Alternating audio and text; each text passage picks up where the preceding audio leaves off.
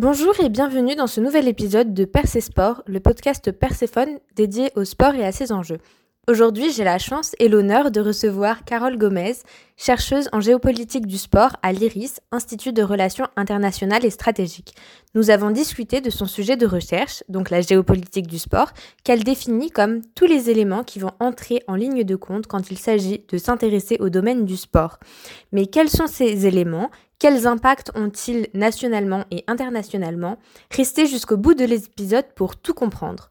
Dans cet épisode, nous avons aussi parlé de l'actualité, Jeux de Pékin, Jeux olympiques de Paris, possible fin de l'apolitisme sportif ou non. Le sport est donc plus que jamais un enjeu et un outil politique majeur. Dans un premier temps, est-ce que vous pourriez vous présenter votre parcours et comment on arrive à parler de géopolitique du sport et à étudier la géopolitique du sport? Je m'appelle Carole Gomez, je suis directrice de recherche à l'IRIS, à l'Institut de Relations internationales et stratégiques.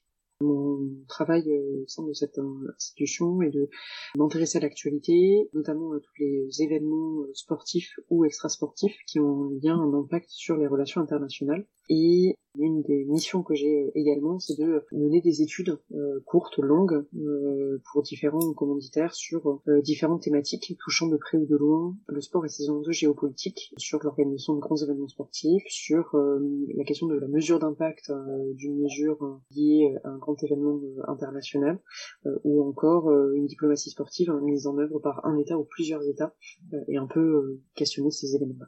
Quand on parle de géopolitique du sport, c'est des termes très larges à la fois le terme géopolitique et c'est parfois compliqué de le définir par rapport au sport. Comment vous, vous le définiriez?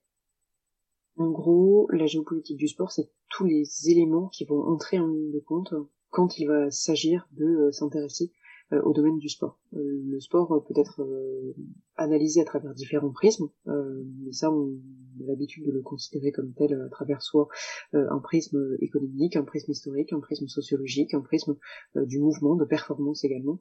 Et les éléments de géopolitique du sport, ça va être un peu de, prendre en compte un certain nombre de euh, d'indicateurs ou d'événements euh, qui vont avoir un, un, impact direct sur des événements sportifs internationaux, le positionnement de certains acteurs, euh, qu'ils soient publics, privés, individuels ou collectifs.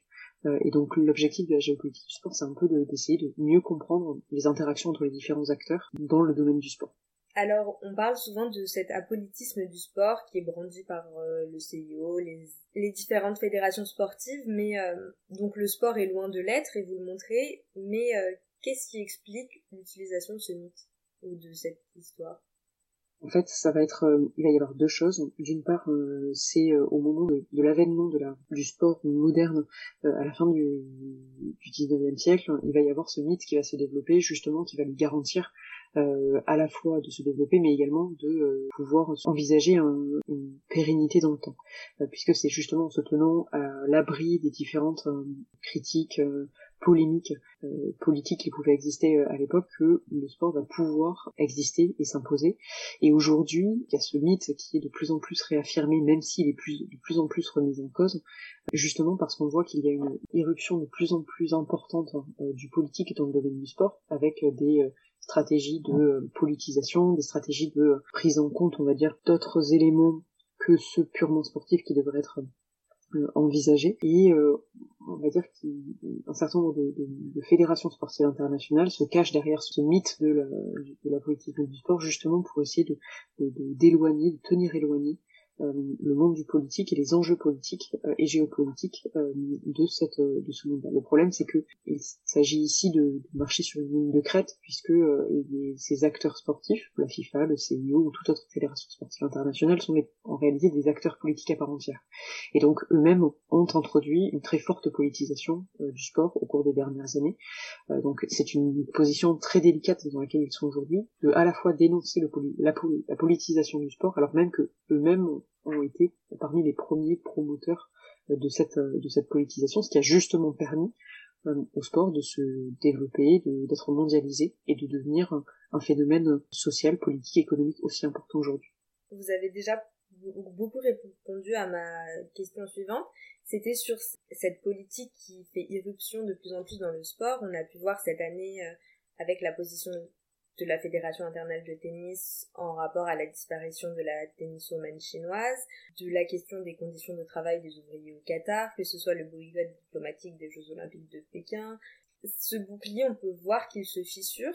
En tout cas, est-ce que vous, vous considérez qu'il se fissure et comment réagissent les instances sportives face à ces fissures Disons que c'est un mythe qui, euh, de plus en plus, a tendance à être euh, critiqué, remis en question, et de manière de plus en plus frontale. C'était quelque chose qui était encore euh, admis, toléré il y a de ça quelques dizaines, vingtaines, trentaines d'années, et qui aujourd'hui euh, au regard de l'actualité, nombre d'arguments et nombre d'éléments viennent démontrer euh, précisément euh, tout le contraire en montrant qu'il y a une politisation importante du, domaine du sport qui n'est pas nouvelle, rappelons-le, le sport a toujours été politique, mais il y a une, politisation qui est omniprésente dans le domaine du sport aujourd'hui. Et justement, comment réagissent ces, organisations sportives internationales de deux manières, soit ils continuent à réaffirmer avec force la politisme du sport, et ça, ça passe par un certain nombre de discussions, de prises de position. On peut par exemple penser au CIO ou l'actuel président Thomas Bach n'a pas hésité euh, à publier plusieurs tribunes euh, sur le sujet, euh, expliquant que le sport et la politique ne se mélangeaient pas et que lui-même, en tant qu'ancien sportif de haut niveau, avait très largement pâti de cette politisation accrue du, sport. Mais en même temps, ils sentent bien qu'il est nécessaire pour eux de bouger, de légèrement desserrer cette étreinte qui était maintenue, notamment au niveau des athlètes, et de la liberté d'expression de ces athlètes. Et à ce titre, le CIO, par exemple, qui était très ferme sur sa règle 50 de la charte du CIO qui interdisait à ses athlètes de pouvoir prendre des positions politiques ou de tout simplement manifester une opinion politique, religieuse ou sociale sur euh, les terrains de sport. C'est une règle qui est en train tout petit peu d'être euh, aménagée, d'être euh, nuancée, même si vous avez conscience que plus ils vont à aller direction-là et plus ça va être quelque chose de très compliqué pour eux, puisque s'ils ouvrent des exceptions, les exceptions vont petit à petit se multiplier et donc ça va vider complètement de son sens cette règle-là et donc quelque part aussi les fragiliser. Donc c'est un peu une situation euh, très compliquée dans laquelle est toutes les fédérations sportives internationales aujourd'hui, puisque euh, on sent qu'il y a un vrai besoin d'accepter cette politisation, mais avec tous les risques que ça comporte, avec notamment potentiellement un risque de, in fine, de peut-être pas de destruction, mais de euh, faire en sorte que ce sport ne sera plus aussi euh, populaire, dynamique, euh, positif qu'il n'apparaît jusqu'à présent. On parle énormément des Jeux Olympiques de Paris. Quels sont les enjeux géopolitiques de la France? Réussir l'organisation des Jeux, avoir des résultats, des médailles, autre chose. Le prochain président de la République, quels seront les critères qu'il prendra en compte pour dire que ces Jeux auront été réussis? Alors tous les éléments que vous avez cités sont évidemment extrêmement importants et omniprésents. Il y a peut-être un élément qui est aussi euh, qui va aussi je pense, pris en compte, c'est la question de l'héritage. Et donc savoir comment est-ce que ces Jeux Olympiques et Paralympiques, qui auront donc occupé l'actualité pendant 7 ans, depuis la désignation de septembre 2017, pourra être pérenne dans le temps, et surtout ne pas être considéré comme juste un, événement sportif qu'on accueille à un instant T, mais qui ne produit pas des effets sur le long terme. Des effets à la fois économiques, sociaux, euh, éducatifs, euh, mais également des effets sur la santé. Et ça, c'est le vrai enjeu, c'est le vrai défi qui est posé euh, à l'ensemble des parties prenantes. Alors il y a beaucoup de promesses qui ont été faites par Paris 2024, beaucoup qui sont en cours de réalisation, mais euh, les attentes sont aussi extrêmement fortes, notamment dans un contexte aujourd'hui où on a tendance à considérer qu'il euh, s'agit d'une peut-être de dépenses hein, qui ne sont pas aussi utiles que l'on pourrait l'imaginer. Il y a eu depuis une vingtaine d'années une multitude de crises économiques, sociales qui se sont produites, et il est désormais beaucoup moins accepté. Il est une position moins populaire que d'accepter d'investir sur des événements aussi gigantesques que cela, au détriment de d'autres investissements qui pourraient être faits. Or là, le, vrai enjeu, c'est de faire en sorte que cet événement-là puisse euh, servir à l'ensemble des citoyens, pas uniquement les instances privées, pas uniquement les, euh, habitants d'une ville, mais qu'au contraire, cela rayonne à l'échelle locale, à l'échelle régionale et à l'échelle euh, nationale. Dans une tribune au Monde, en octobre 2019, vous avez écrit le sport est sous-exploité en tant que solution à nos problématiques de société. Vous en avez un peu parlé dans la question précédente, mais comment faire pour que ces Jeux olympiques et paralympiques aient une influence positive dans le temps? Alors ça c'est le vrai défi qu'il va falloir euh, relever, c'est euh, et ça va aussi déjà commencer. Vous parliez tout à l'heure de la campagne présidentielle du futur président ou présidente euh, qui sera élu dans quelques mois. Ça passe aussi par faire du sport un sujet de propositions, de discussions, d'opposition potentiellement dans la campagne présidentielle. Là, si on regarde les, premiers programmes qui sont en train de sortir, malheureusement, il y a très peu euh, de euh, propositions concrètes sur le sport, qu'il s'agisse du sport pour tous ou du sport plus d'élite, hein, qu'il s'agisse de la diplomatie sportive française ou sur la vision de la gouvernance du sport. Et donc, à mon sens, il y a un vrai enjeu politique aujourd'hui qui est de mettre ce sujet sur la table pour tout simplement débattre de ce que l'on veut faire et non pas se laisser porter par les événements et considérer que 2024 c'est désormais loin et que l'on aura le temps de voir venir puisque à mon sens c'est euh, dès aujourd'hui même c'est même potentiellement trop tard il est important d'être très proactif par rapport à un certain nombre de, projets et surtout d'essayer de planter un certain nombre de graines de euh, prendre des habitudes de coopération avec des acteurs de lancer des initiatives de tester des choses de se tromper potentiellement aussi. Mais euh, il est vraiment important d'aller dans ce sens là ça passe par plusieurs choses. Il y a eu différentes initiatives différents événements différentes activités qui ont été lancées depuis plusieurs années désormais et qui ont tendance à donner une place un peu plus importante au sport. Et c'est surtout quelque chose qui doit, euh, à mon sens, se pérenniser et ne pas s'arrêter au lendemain de la cérémonie de clôture des Jeux paralympiques. Il faut au contraire que ce soit quelque chose qui soit euh, ancré dans le logiciel français, au sein des écoles, au sein de euh, collèges, lycées, universités, au sein de l'entreprise, au sein de des associations de quartier, tous ces acteurs qui vont pouvoir avoir un rôle à jouer dans les prochaines années dans le domaine du sport. Donc c'est un défi qui est immense puisque c'est parle ici d'un héritage matériel, un héritage qui peut se traduire par la construction d'infrastructures, petites ou grandes.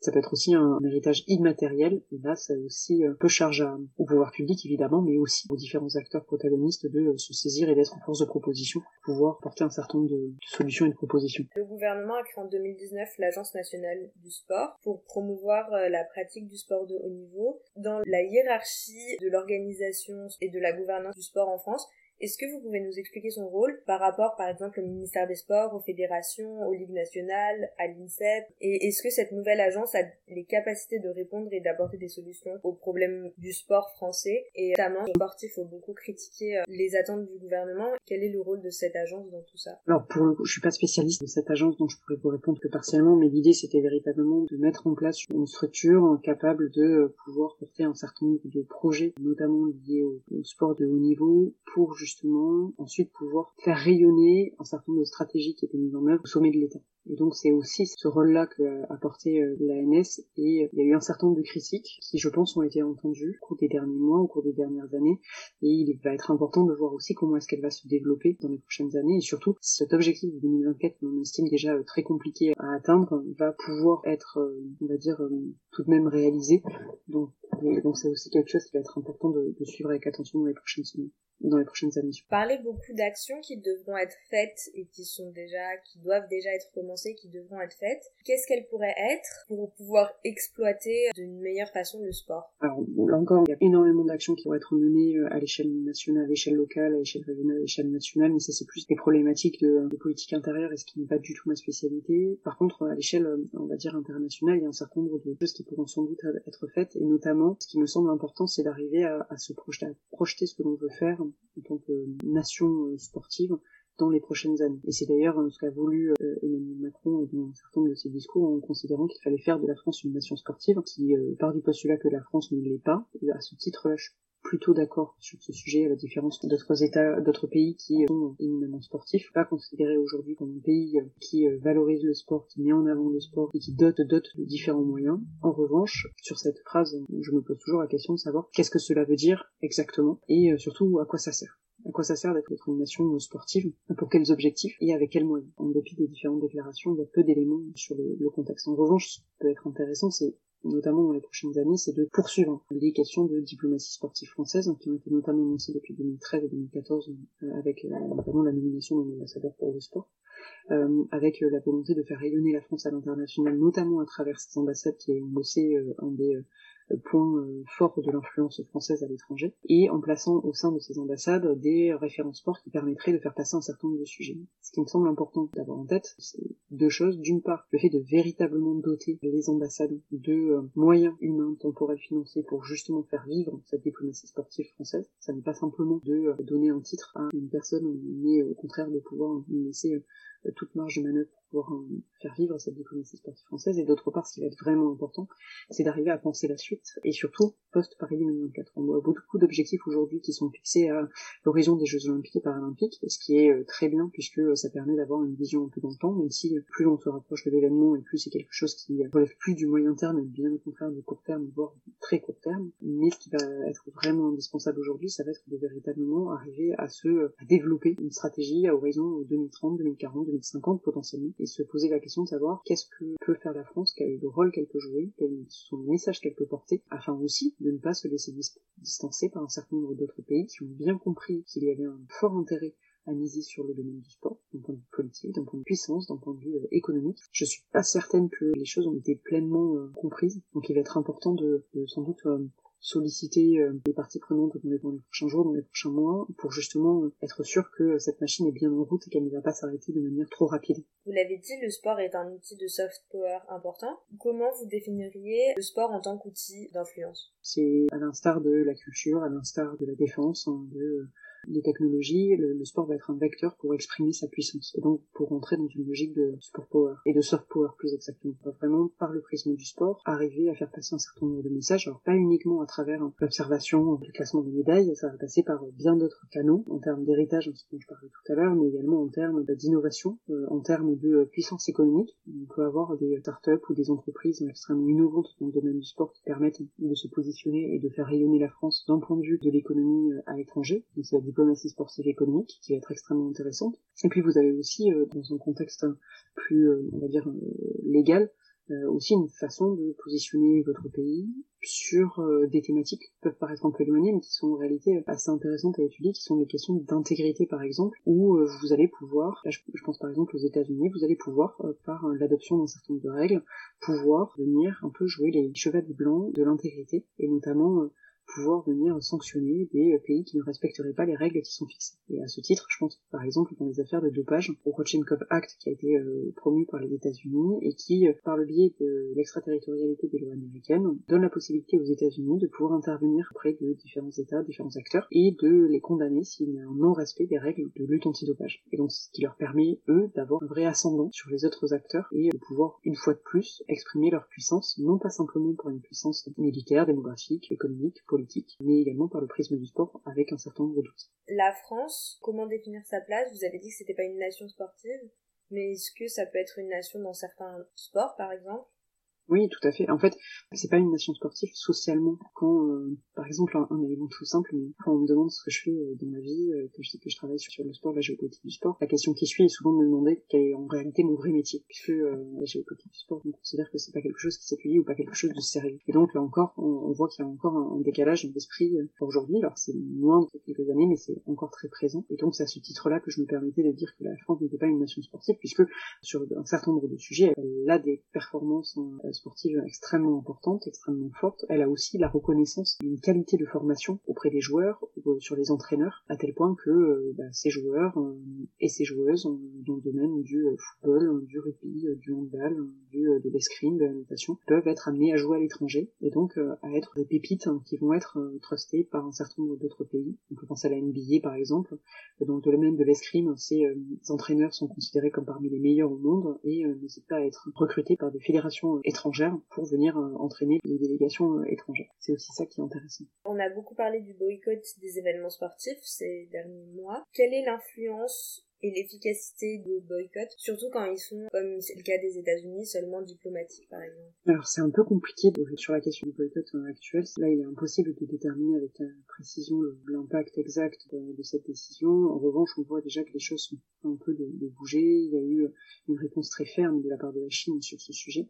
Et donc, il va être intéressant de voir trois choses. Un, comment est-ce que les États-Unis et les pays qui ont suivi vont se positionner dans les mois, pendant les semaines qui vont venir, notamment euh, à l'approche des jeux, d'une part. D'autre part, il va être intéressant de voir si d'autres pays se joignent à eux pour les suivre ou pas. Et enfin, il va être aussi intéressant de voir comment la Chine va réagir par rapport à ça. Elle a eu des messages très forts contre euh, les États-Unis et contre euh, tous les pays qui suivaient cette dynamique. Il va être intéressant de voir si, ces menaces-là que ces pays en péril prix vont se réaliser ou non dans les, dans les prochains jours et dans les, prochains, dans les prochaines semaines. Et historiquement, quel a été le par exemple, du boycott euh, des pays africains à Montréal en 76 c'est une question qui est assez délicate à poser puisque ça va être, en fait, il va, pas y avoir de réponse qui est ça va être une réponse qui va être très différente en fonction des objectifs que vous fixez. Par exemple, dans le cas de Montréal en 76, est-ce que le boycott euh, d'une vingtaine de comités nationaux euh, olympiques a permis la chute de l'apartheid? Pas vraiment, puisqu'il a fallu attendre plusieurs dizaines d'années pour voir ce régime-là tomber en Afrique du Sud.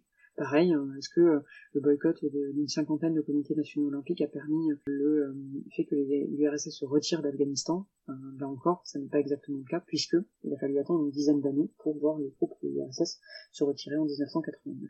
En revanche, au niveau de l'impact, il est intéressant de noter que euh, les objectifs qui pouvaient être secondaires ou tertiaires dans ces affaires-là concernaient véritablement le fait d'attirer l'attention, le fait de polariser le débat, le fait de pouvoir sentir qu'on avait euh, derrière soi un certain nombre d'acteurs étatiques qui étaient en accord avec nous. Et il y avait aussi, et ça c'est un élément qui me semble important de signaler, ces décisions ont systématiquement été prises dans un contexte international, mais il y a évidemment une volonté de passer un message à sa propre population. En 1980, quand les États-Unis décident de ne pas aller en URSS au jeu de Moscou, il était aussi important pour les États-Unis de passer ce message-là auprès de sa population en disant qu'ils refusaient de euh, se déplacer. Là, c'est exactement la même chose qui se passe avec les Jeux de Pékin, où les États-Unis décident, au regard du génocide des Ouïghours, de euh, ne pas envoyer euh, des diplomates hein, aux Jeux olympiques paralympiques de Pékin. Et c'est aussi une façon pour Joe Biden de passer un message à sa population en expliquant que face à un génocide, il ne reste pas les bras croisés et que lui-même agit sur ce sujet. Même si, ça c'est une analyse qui n'engage que moi, mais si je trouve que ces mots très forts ont été employés pour justement venir définir ce génocide, la seule réponse apportée celle du boycott diplomatique me semble en tout cas relativement faible. Alors voilà, c'est la fin de cet épisode. Merci de l'avoir écouté jusqu'au bout. Et merci à Carole Gomez de nous avoir aidé à comprendre un peu mieux les enjeux géopolitiques du sport. J'espère que cet épisode vous a plu. Si c'est le cas, vous pouvez le partager autour de vous et on se retrouve très bientôt pour un nouvel épisode.